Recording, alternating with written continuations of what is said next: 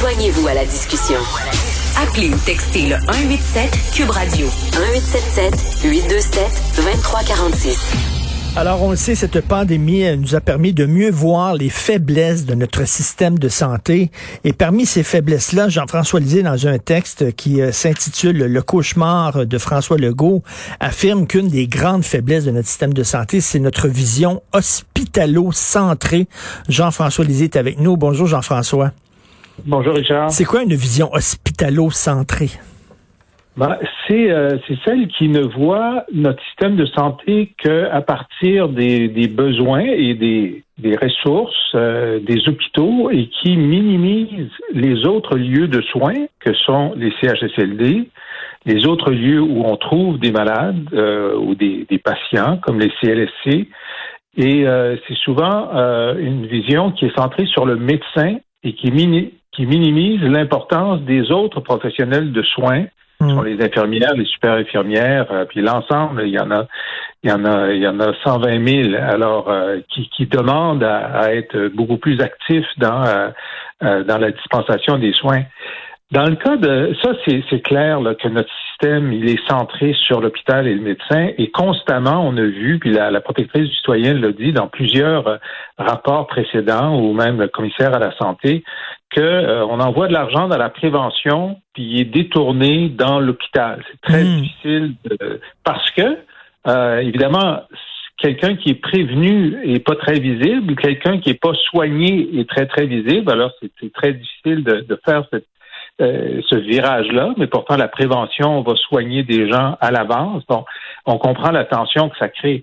Mais dans la crise de la pandémie, peut-être que ça a coûté des centaines de vies. Et euh, c'est-tu parce que l'hôpital, c'est l'hôpital, si tu rentres à l'hôpital, on te soigne, tu sors de là, euh, on, met l'accent là-dessus alors qu'on se dit, ben un CHSLD, c'est un, un milieu de vie.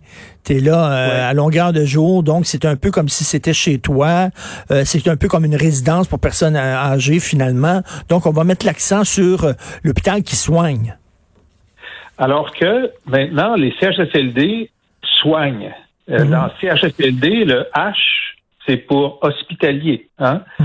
Alors, euh, et maintenant, les gens qui vont au bon, peut-être qu'il y a 20 ans, c'était à la fois un milieu de vie pour les gens qui avaient besoin d'un peu de soins, mais depuis une dizaine d'années au moins, c'est un lieu où les gens vont pour passer les dernières années de leur vie euh, avec des grands besoins en soins. Alors, ce sont des milieux de soins.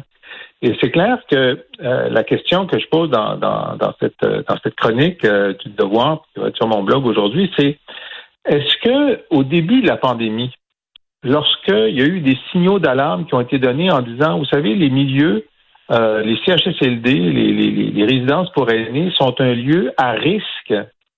Euh, il y a eu une étude euh, universitaire américaine qui a dit ça très tôt dans la pandémie.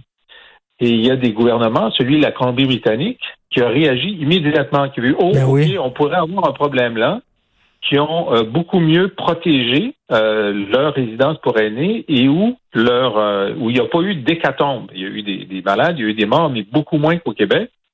Alors qu'au Québec, qui avait accès à la même étude scientifique, non seulement cette décision-là n'a pas été prise, mais le Québec a tardé à se rendre compte que les CHSLD étaient un lieu à risque et on a des éléments. Ben, euh, l'émission Enquête de Radio-Canada en septembre a fait toute, une enquête mmh. là-dessus qui montrait que la cellule de crise dirigée par le premier ministre avait été sourde pendant quelques semaines aux appels de, s'occuper des CHSLD.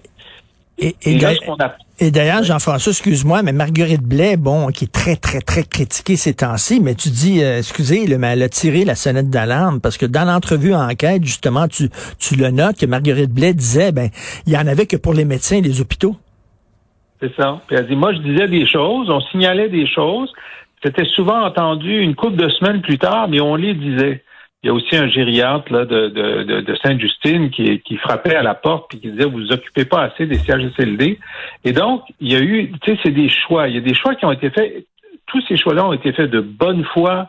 Le mm. premier ministre la cellule de crise voulait vraiment bien faire, mais ce biais-là, lorsqu'on apprend cette semaine euh, de, de, la semaine dernière dans, dans le rapport d'étape de la euh, protectrice du citoyen, c'est que non seulement l'effort colossal pour préparer les hôpitaux n'a pas eu lieu dans les CHSLD, si on savait ça, mais qu'en plus, pour soulager les hôpitaux, il y a des gens qui étaient hospitalisés qui ont été transférés dans les CHSLD pour qui a alourdi la tâche des CHSLD.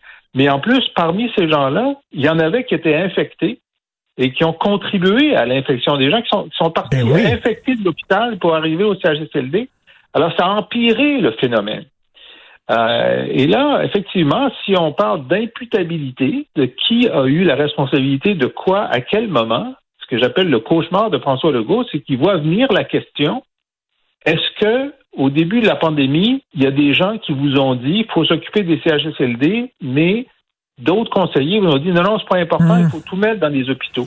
D'ailleurs, c'est la, preuve, c'est qu'on a eu trois médecins, euh, trois ministres de la santé qui étaient d'anciens médecins. Tu sais, ça montre que euh, on a beaucoup, beaucoup mis l'accent sur les médecins. Oui, oui, les médecins, les hôpitaux. Euh, c'est ce que Marie-Guérite dit, mais c'est ce que, les, critiques disent aussi. Moi, je me souviens, j'étais très frappé que François Legault, qui est un ancien ministre de la Santé, dans toute son approche, puis les réformes qu'il proposait comme euh, chef de la CAC, était très encore hospitalo-centré, puis, puis centré sur le médecin, alors que nous, au PQ, on disait non, il faut décentraliser, il faut donner du pouvoir aux autres professionnels de la santé. Les médecins sont essentiels, mais ils doivent pas être aussi prédominants qu'ils le sont maintenant. Alors, hmm. les médecins ont joué un rôle extraordinaire dans cette crise. Là, je ne veux pas les critiquer là-dessus. Là, il n'y a aucun doute là-dessus. Mais est-ce que dans les euh, dans, les dans les hautes sphères du ministère de la santé, euh, ce biais-là, hospitalo-centré, les a empêchés d'avoir une vision, un horizon plus large. Puis les CHSLD ont été dans leur angle mort. Alors que on se dit, ben si ça avait été partout comme ça, on dit, bon, ben là, ben, c'était comme ça, mais puisqu'ailleurs, ils s'en sont rendus compte, est-ce qu'il y a eu un manque un moment au début de la pandémie? c'est ça la question qui la question qui choque, là, qui pourrait être posée par une commission d'enquête au premier ministre lui-même. Excellente question. Et en terminant, euh, qu'est-ce que tu as pensé, euh, Jean-François, du travail des parlementaires cette année? Ben, écoute, euh, comme d'habitude, Pascal Bérubé fait un travail extraordinaire. Euh, je pense qu'ils ont. Bon, d'abord, il faut dire que tous les députés là ont été très présents dans leur comté pour aider les gens. Dans...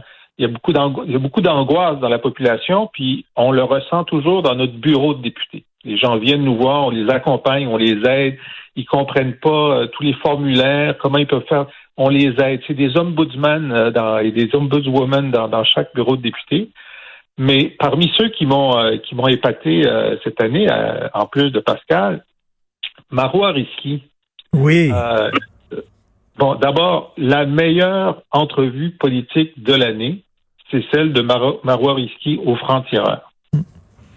Et je, suggère à tout le monde d'aller la voir parce qu'elle parle de son enfance, elle parle des difficultés qu'elle a eues, comment elle est devenue la, la fonceuse qu'elle est maintenant. La résilience qu'elle a, là. Absolument. Elle a beaucoup de cran, cette femme-là, et elle est en train de se développer une compétence ailleurs que ce qui était sa compétence principale sur la fiscalité. Elle a un franc-parler. Moi, franchement, c'est ma découverte de l'année, Marois Super. Et d'autres, euh, qu'est-ce qui s'est passé, Gabriel Nadeau-Dubois? Moi, je trouve, euh, dans la commission parlementaire, il a posé d'excellentes questions sur euh, la transmission par voie aérienne, par exemple, à M. Arruda. Oui, mais c'est quelqu'un de c'est quelqu'un de compétent, on l'a toujours su. Il est en train de, de bien s'installer dans son rôle, tout à fait. Euh, Véronique Yvon sur euh, sur l'éducation et sur la justice continue à être euh, toujours extrêmement pertinente. puis il faut dire qu'il y a eu du travail transpartisan qui a été fait à la fois sur la violence conjugale, à la fois sur la, la, la, traite des femmes, sur les sur la prostitution, le proxénétisme. Et ça, il faut saluer ça. À travers toute cette pandémie, à travers la, la partisanerie, il y a du travail transpartisan qui se fait. Tout à fait. Puis euh, je pense que pendant la pandémie aussi, il n'y a pas eu beaucoup de, de petites politiques. Je trouve qu'il y avait, on sentait que euh, l'opposition euh, était derrière le premier ministre, sans nécessairement être aveugle et sourd, puis poser des questions aussi là.